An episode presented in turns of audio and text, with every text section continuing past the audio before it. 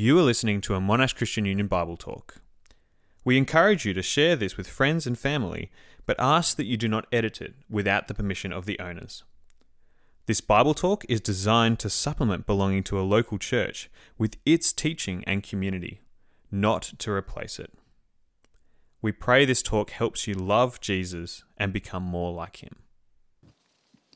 Paul, a servant of Christ Jesus, called to be an apostle and set apart from the gospel of God, the gospel he promised beforehand through his prophets in the Holy Scriptures, regarding his Son, who as to his earthly life was a descendant of David, and who through the Spirit of holiness was appointed the Son of God, empowered by his resurrection from the dead, Jesus Christ our Lord.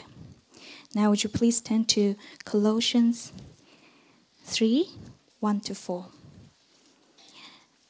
你们既然已经和基督一同复活了，就应当追求天上的事。那里有坐在上帝右边的基督。你们要思想天上的事，而不是地上的事，因为你们的旧生命已经死了，你们的新生命与基督一同藏在上帝里面。基督就是你们的新生命。 他显现的时候，你们也必和他一起在荣耀中显现。Since then, you have been raised with Christ. Set your hearts on things above, where Christ is, seated at the right hand of God. Set your minds on the things above, not on earthly things.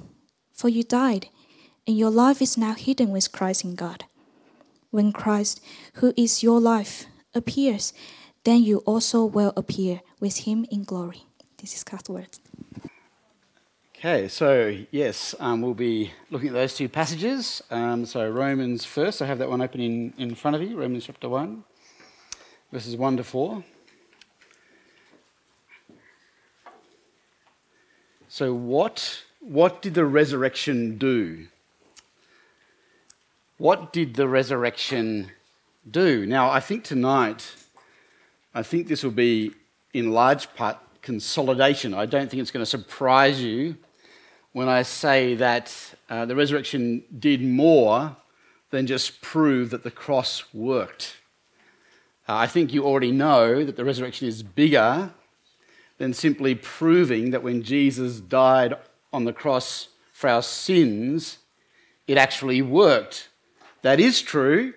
His resurrection does make it clear that he has conquered sin on the cross and he's conquered sin in us. We can be forgiven and assured of that because of his resurrection. But his resurrection does more than that, and you've been learning about that. And so tonight I'm going to preach what you've been learning so we can you know, mull it over together, I guess is the idea in preaching and applying the word of God to our hearts. But what does the resurrection do? Uh, my son Barnaby um, uh, came into my office a while back when he was 10. I think I said he was 10 the other night, but he's actually 11. so, yeah, um, we're a close family, honestly. But uh, so, um, actually, he's not. He's about to turn 11. Sorry, man, this is really messed up. So, no, so he came into my office uh, very close. So he came into my office and, and he said, Dad, I want to go around to the, to the corner store and get an, uh, an ice cream. Um, have you got any cash? Got any money? And I said, uh, No, I don't. We don't have a lot of cash lying around. Um, I opened up my drawer, pulled out my, my bank card and um, you know, my ATM card, and I gave it to him and said, Just take that. And my son is looking at it, just staring at it, going, What do, what do, I, what do, I do with this? Uh, he, he didn't know what to do with it because um, unbeknownst to us, he just hadn't really noticed that often we paid with a card. In fact, most of the time we use a phone when he's around. That's what I usually use for small purchases. And so he just didn't know what to do with the card. And I said to him, You take that card and you tap it on the little thing they point to at the, you know, the register, the checkout thing at the, at the ice cream shop, and it'll pay for your ice. They'll give you the ice cream. And he was just like, you can see the gears going. I, I just tap this bit of plastic and I get an ice cream? This is unbelievable. And I can just sort of, sort of see him looking around. What other bits of plastic can I just grab? And this could be awesome. And here's this just this bit of plastic. But in that moment, he saw that it was way more powerful than he could ever imagine. He had no idea it was that powerful. And if you pick up, not my card, if you pick up my card, it really isn't very powerful. but if you, if you pick up some people's cards, it could have a lot of money there, right? It's very powerful to have that card in your hand. But it's just a little bit of plastic. And, and the cross is incredibly, the resurrection, the resurrection is incredibly powerful. It accomplishes so much. And that's what I want to meditate on tonight. It's huge that the resurrection proves, demonstrates that we have actually been forgiven, that it did work, and Jesus died on the cross for my sins. That is huge, but there's more. It's even bigger, more expansive, more amazing than that. In some ways, the resurrection is the beginning of God's salvation work. In, in a sense, it's not quite true, but in a sense, it's so huge, it's so monumental, it's such a big change that happens at the resurrection. It's almost like that's the real beginning. That's when things really start to happen. What does the resurrection do?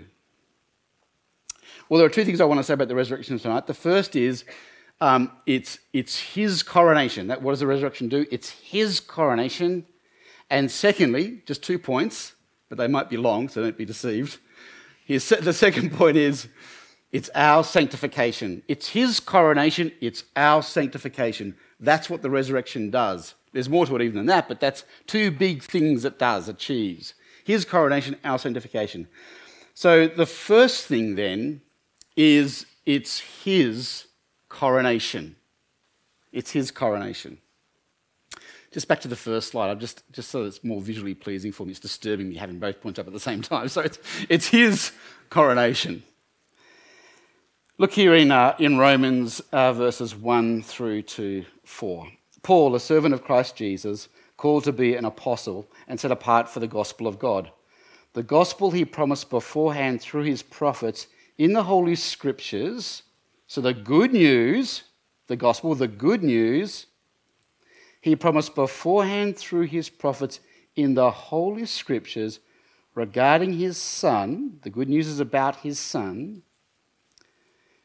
then why does he go on to talk about this? Who, as to his earthly life, was a descendant of David? Yeah, cool, but so what?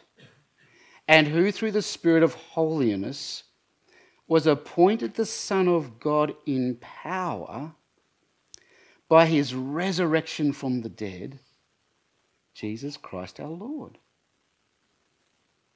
Why does he talk about that stuff in relation to the gospel? He's saying that the appointment, the declaration of Jesus descended from David as the Son of God by the power of the Spirit, via the resurrection, by the resurrection, that's the good news?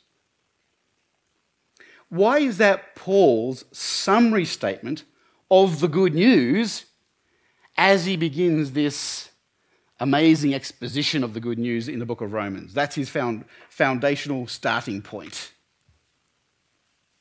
Him being declared appointed Son of God in power by his resurrection by the Holy Spirit.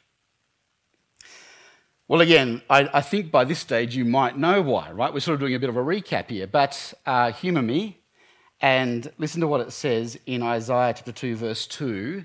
Because if I were going to go to a, voice, uh, a, verse in the Old Testament um, that captures or summarizes their understanding of the good news under the Old Covenant in the Old Testament, if I wanted to go to a voice that summarized what they thought was their great hope, the good news that they'd been told, I think this is where I'd go.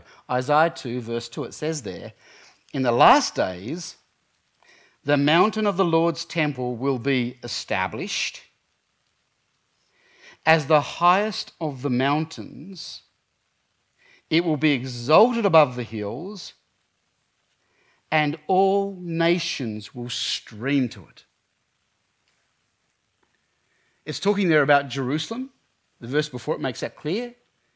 The context is Jerusalem. Let me say it again. In the last days, the mountain of the Lord's temple will be established, at God's presence. As the highest of the mountains, it will be exalted above the hills, and all the nations will stream to it. That's their understanding of the good news, the gospel, the good news that have been proclaimed, taught to God's people about the future and where it's all going to end and how it's all going to work out. He is going to be there, God with his people, ruling in Jerusalem, and all the nations will stream in because of the glory and the power of his rule. This is the hope of God's people. This is the hope of the Old Testament. And of course, we know, right, that um, throughout the Old Testament, that particular vision is attached to the coming of the great king. A king like David, great King David's greatest son, is going to come and rule forever and make this vision happen. Right? That's the gospel. That's the good news. And here in Romans chapter 1, verses 1 to 4, Paul is saying, It's happened. It's here.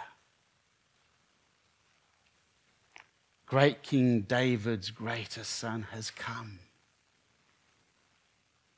And he's on the throne.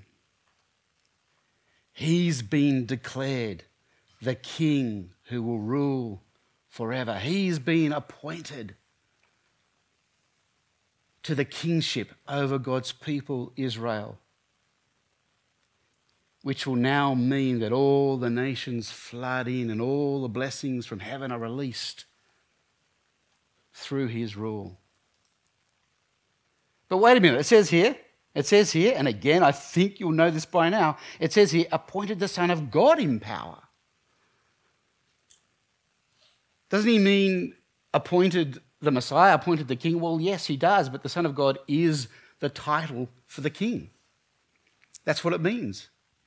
In Psalm 2, where we have what, they call a, a coronation psalm, a song they would sing when a new king is installed in Jerusalem. In that psalm, it talks about God's king ruling under him, and it calls that king God's son because he rules on behalf of God, he represents God.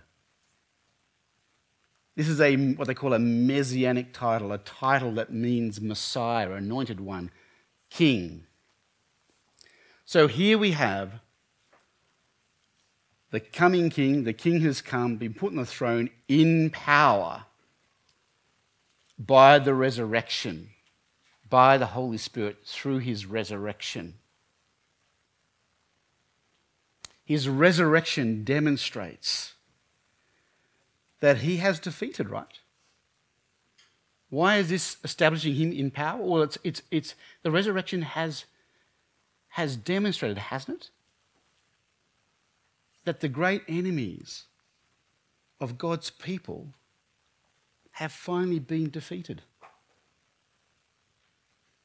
What is the great enemy of God's people that we saw last night? What was really hindering them? What was really thwarting them as God's people? Do you remember? What was their problem? Idolatry, sin, spiritual blindness, hopeless idolaters. Jesus has come and he's died on the cross and he has defeated sin in sinful humanity. He's defeated sin in God's people. He's released them from the devil. He's released them from death, the necessary consequent punishment for our sin. He's defeated sin, death, the devil. And so he's been demonstrated powerfully to be the great king who now will rule forever, having defeated all that really stood against God's people.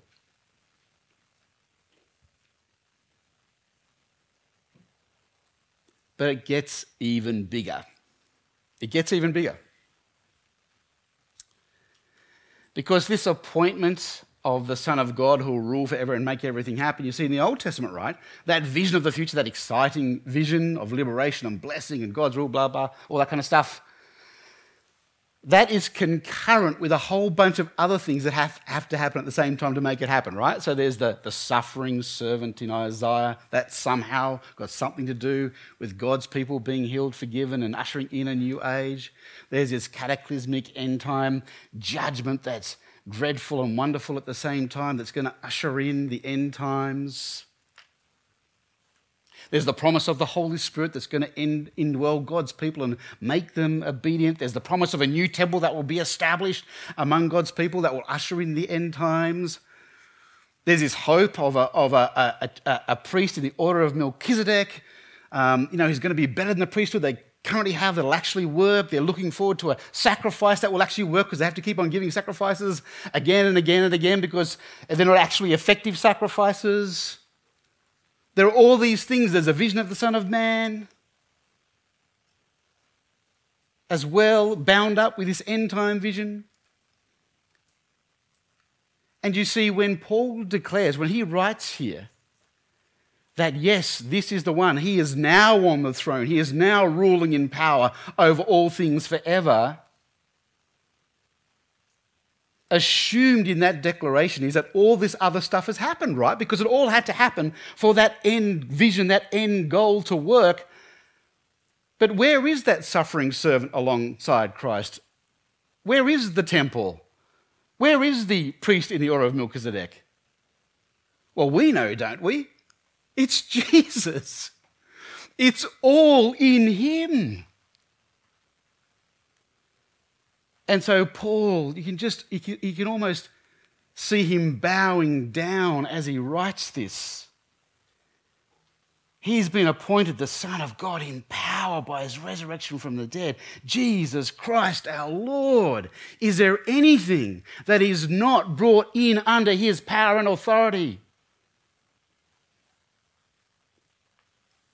He conquers sin, death, the devil. He rose, rules over all of creation and he's defeated the groaning, fallen creation and he's bringing in the new one even as we speak. It's a marvelous vision. It's, it's like the, I don't really know much about science, so I could completely butcher this, but I understand in my rudimentary sort of uh, primary school level science that there was a singularity. Is that right? At the beginning of time? Could someone just say an amen if you know? A singularity? Know, they talk about the big. The, thanks. I'll take that as an amen. So, you know, there's this, you know, maybe, it's wrong, I don't know. But in my understanding, there's this, you know, there's a singularity at the Big Bang, and there's like there's a Big Bang, and like everything in the universe comes from this, this singularity, this, this condensed down energy point, right? And it all just explodes out from that, the Big Bang. It's crazy, and it? It's a crazy thought. But here in Jesus Christ, we have this, this singularity, this, this, this concentrated point in which all the riches, all the power, all the glory, everything you need for everything is contained in Him. And as in one man, everything was ruined in one man, everything is brought together and redeemed. That's what we have here. Everything is made by him, through him, for him. That's the good news. He's bringing everything in under his blessed rule. And there are many implications of this. Here in the book of Romans, uh, this is the foundation for Paul to talk extensively about justification.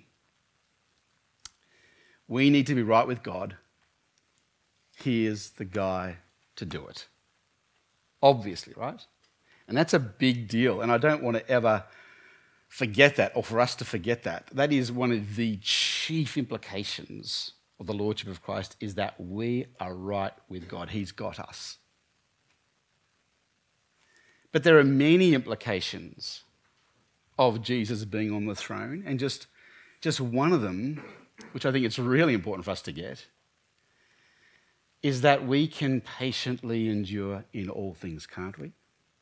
Now that we know that Jesus is on the throne, we can, we can patiently endure in all things. There are lots of things in this world. We live in a groaning creation, in a groaning body. Lots of things that are not right, that we're not satisfied, that are troubling, that are difficult. Well, now that we know that Jesus is on the throne and that he has a crown of thorns, that his military honours are these scars from the cross, we have a king who is all powerful and all loving. We can trust him.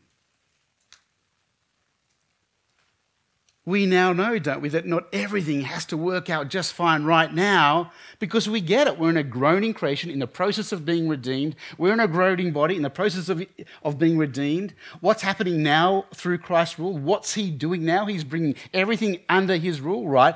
By the gospel going out to the ends of the earth. We know that's the program, bringing more people in before that wonderful and dreadful final judgment day when all sin will be gotten rid of, but then all opportunity to be saved will also be gone. We know that's the program, so we can patiently wait. With hope, can't we? Jesus has got this. I reckon this is one of those ultimate hold my beer moments for Jesus. Hold my beer, I got this. Putin would love to rule the world, wouldn't he? Xi Jinping would love to rule the world. Thank God they don't. Joe Biden is apparently the leader of the free world. I'm not sure he knows he's president of the USA. Bit low. I couldn't resist.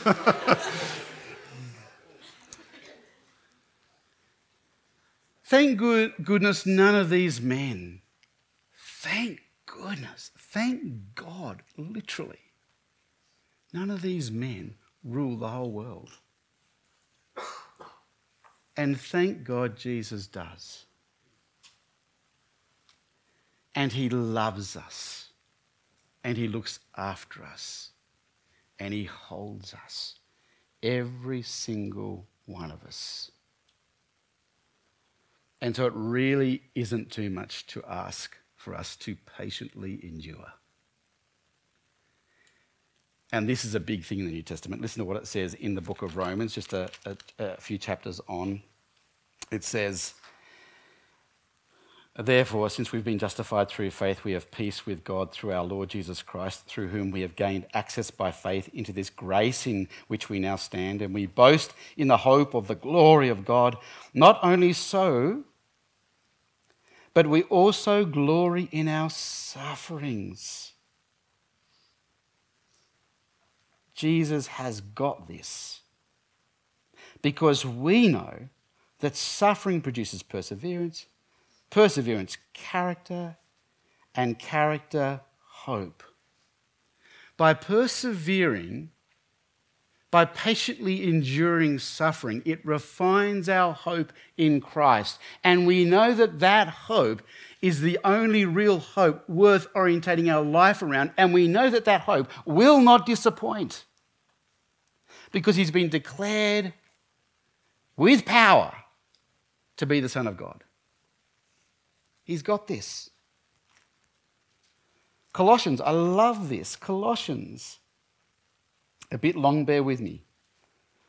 I'll emphasize the really exciting point. For this reason, since the day we heard about you, we've not stopped praying for you. We continually ask God to fill you with the knowledge of His will through all wisdom and understanding that the Spirit gives so that you may live a life worthy of the Lord and please Him in every way, bearing fruit in every good work, growing in the knowledge of God.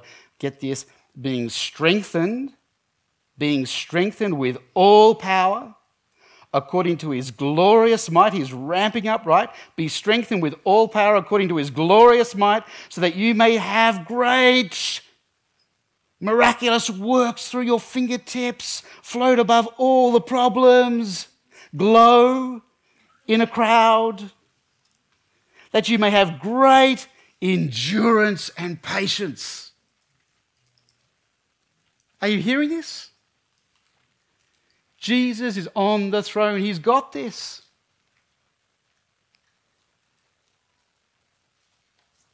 This is a key thing that we need to embrace and develop in as Christians waiting for his return.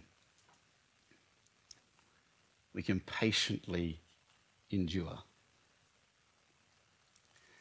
For us now, I think, for instance, you know, you'll know, won't you, that, you know, I, I, you know, knowing who you are, finding yourself and releasing it and living a life that is authentically you is like a modern day gospel. That's good news. That's what's going to liberate you. You working out who you are and being authentic to who you are and, and living according to the way you want to express yourself. And a lot of us, including myself, I, I, remember for, for many years when I was younger, even into my early 20s, I was really confused about who I was and what I was here for. And it can actually be really hard to work out who you are. And I'm not actually sure that we'll ever quite know who we are till the day we die. We can expect to be a little bit confused forever in a you know, fallen, groaning world and a groaning body that doesn't quite know which way's up. We can trust God with that. Jesus has got this. I remember watching a documentary once, I love documentaries, called Next Stop Hollywood. Um, and there was this um, young Australian girl. It was, it, was, it was about a bunch of Australians who went over to Hollywood to try and make it. And, uh, and, she, and there was one girl in particular that I, I found really, uh, her, her, testimony was powerful and the story was really interesting. She went over there for you know multiple times for many years. I don't know, like we're talking five, six, seven years, many years. She kept on flying back over to Hollywood to try out uh, for auditions, to get auditions for pilot season, where you might get a chance of getting on a show that might have a chance of being produced, and then you might make it in Hollywood. She kept going back, and she just never, she never made it through. she never cracked it open. And there's this really powerful scene in Next Stop Hollywood where she's sitting down under that famous Hollywood sign. And she's looking really dejected.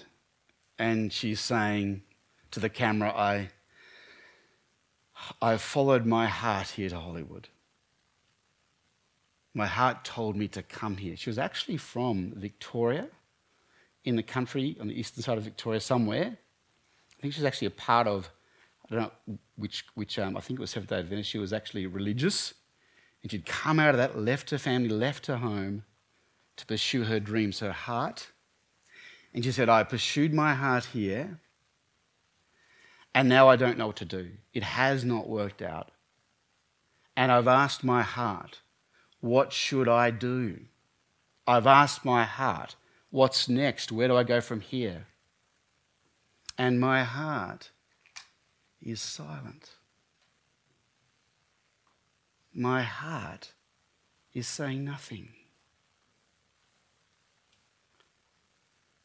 And my friends, that makes sense in a fallen world. That makes perfect sense in a groaning body. And do you know who knows you? the one who sits on the throne, Jesus. He's got this. You can patiently endure with hope.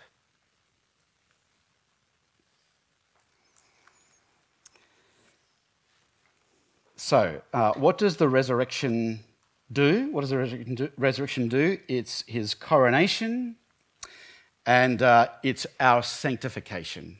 It's his coronation and it's our sanctification. Because we know, right, that when Jesus uh, rose from the dead, that we were also raised with him.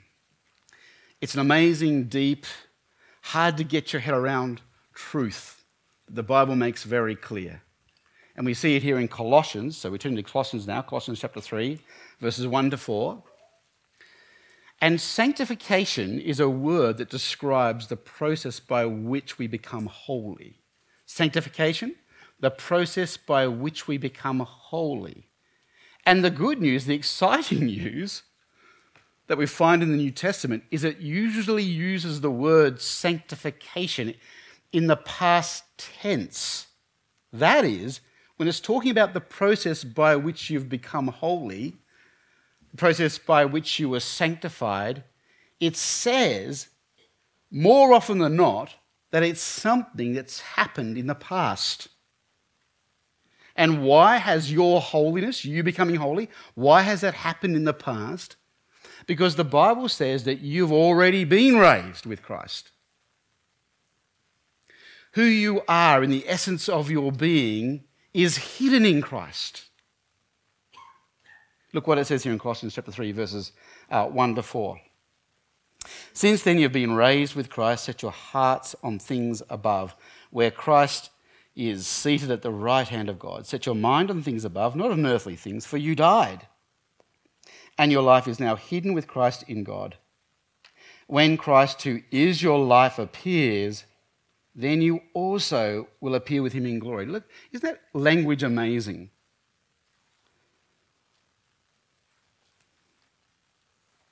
When Christ, who is your life, appears, then you also will appear with him in glory.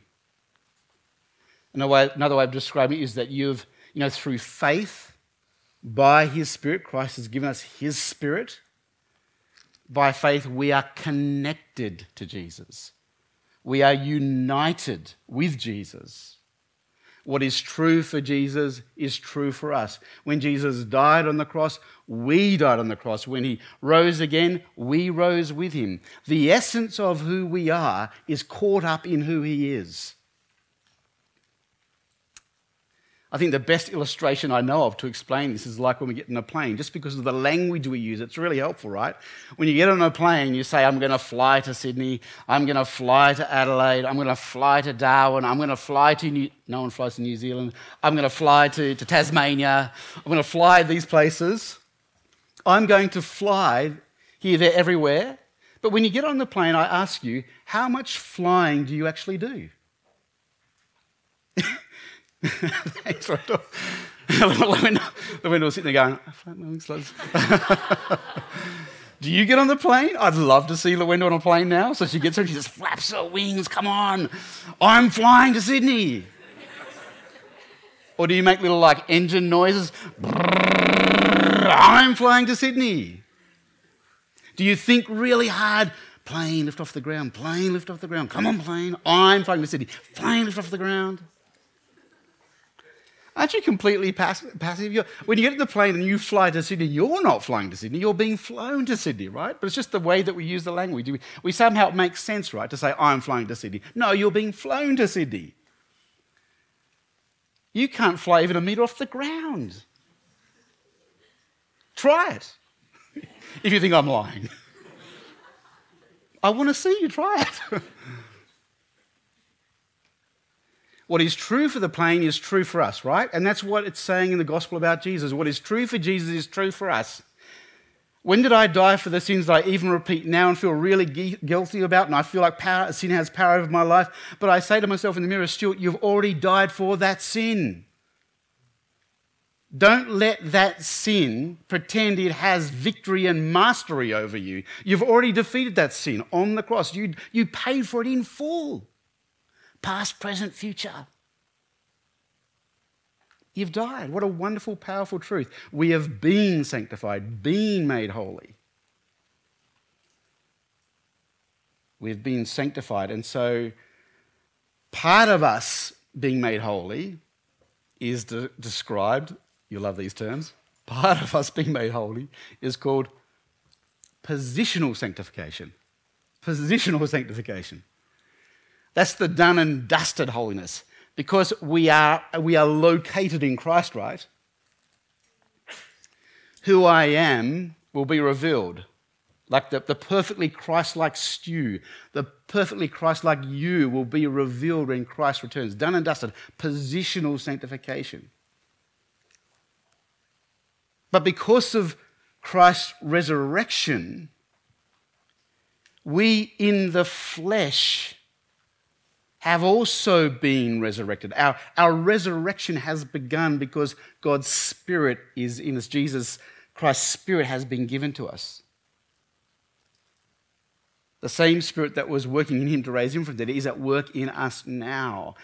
And so we are being progressively sanctified as well. Positional sanctification, but there is this progressive sanctification that happens in and because of Christ's resurrection.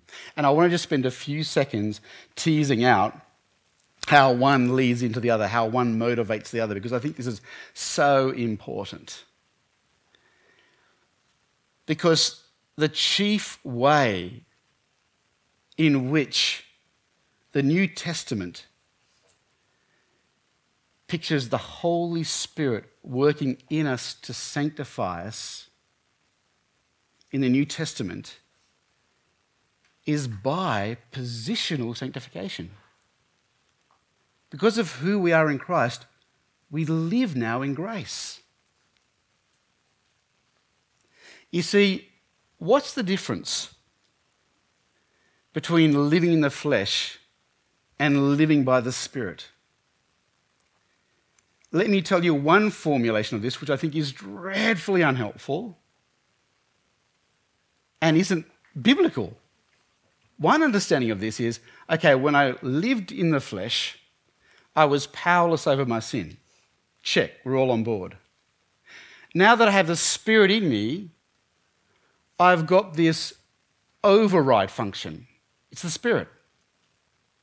It's like a switch that flicks on. So when I'm, when I'm, when I'm tempted by my sin, whereas I would have fallen when I was in the flesh, now I'm in the Spirit, I have this, this power, this override switch, this, this motivational power that just takes over, which enables me to overcome that temptation. And that's the big difference, right? I was in the flesh, now I'm in the spirit. But actually, that is not the big difference that the Bible pictures. The big difference between being in the flesh and being in the spirit, according to the Bible, is that when you're in the flesh, you are under law. There's no other place for you to be. When you're in the flesh, you're under law. You're on your own. You have to make God's righteous standards by yourself or you're gone. In the Spirit, you live in grace. That's the big contrast. In the flesh, you're under law. You're stuck under law. There's no other place for you to go. In the Spirit, you live by grace. And that is the big contrast that you see in Romans chapter 7 going into Romans 8. Oh, what a wretched man I am. Thanks be to God in Christ Jesus, because by the Spirit I've put to death the sinful man because of Jesus Christ. He has fulfilled the righteous requirements of the law. Jesus Christ has done it for me, you see. I'm in grace now. It's not saying I have now some innate ability without even really trying to fulfill the demands of the law. It is not saying that. It is saying I was under law in my flesh. Now I live in grace because I'm in the Spirit and I'm connected to Christ and it's done and dusted. And so, what is the practical difference? Well, just imagine someone who cannot swim at all. They can't swim at all. Okay, how are you going to teach them to swim? Well, some of us might believe in tough love and throw them in the deep end of the pool. It's really deep because there's a high tower diving thing there, really, really deep. They can't swim at all. Oh, I'll get them to swim. I'll chuck them in the deep end. It's sink or swim, sucker.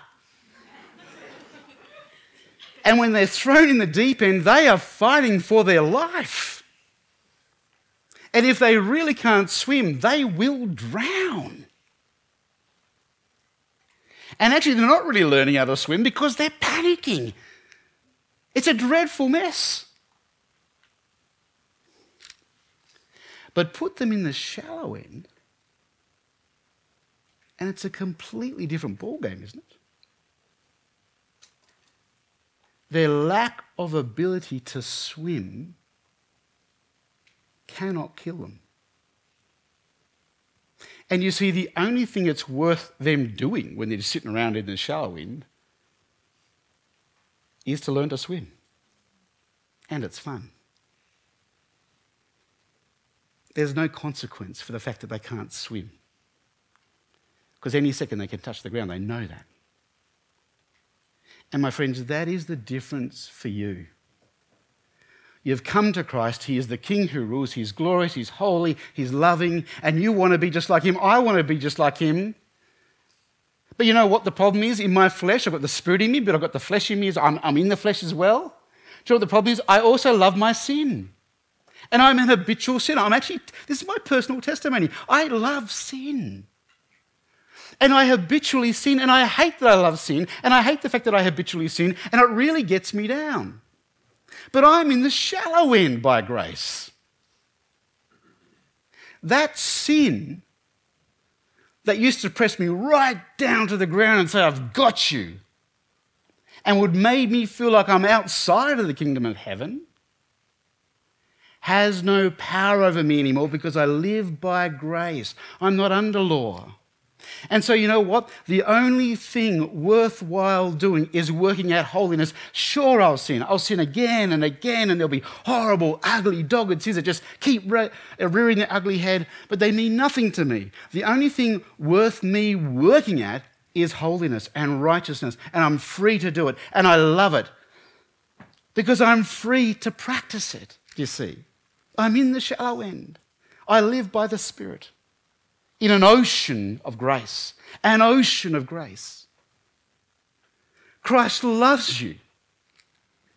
And he came to save sinners, of which Paul says, I am the chief sinner, I am the worst. And he came to do something that works for sinners. Those of you who are stuck wretchedly in horrible things like pornography, Jesus died for you and it works. You live in an ocean of grace. You think you're stuck. You can't believe you can call yourself a son or a daughter, but you can. And the only thing it is worth you actually working at is righteousness because it's the only thing in Christ by the power of the Spirit that matters anymore, that will have any consequence. In Christ, because of your positional sanctification, you have died to sin. Oh, what a Saviour! What a king. What has the resurrection done? What did the resurrection do? It's his coronation, it's our sanctification. And let me end with this. It's a great quote from um, Rory Shiner's book. He's talking about um, the power of the resurrection and what it's done. He says, This resurrection this resurrection is something you can take with you into the trenches of daily life. In any given week, at home, at the office, on the construction site, in the classroom, you will see signs of the old regime sin and death and Satan doing their work as if they're still welcome. But they're not. How different to be able to look at sin in all its ugliness and be able to roll your eyes at it like your dad has shown up in his 1978 disco suit. Sin is real and it's horrible, but it's also tedious and boring, and it has officially been put on notice. Jesus has risen. Sin and death are the losers. The game's up. Amen. Let me pray. Heavenly Father, uh, we thank you for the resurrection. We thank you for the power of the resurrection. We thank you that in the resurrection, we can see the might, the glory of Christ's rule over everything. And we thank you that for us it means holiness and freedom and hope. Help us, God, to patiently endure. In your Son's name, Amen. Thank you for listening to this Monash Christian Union Bible Talk. We long to see everyone at Monash University know a disciple making disciple of Jesus Christ. If you have been blessed by this ministry and would love to support Monash Christian Union, you can do so via the link in the podcast description.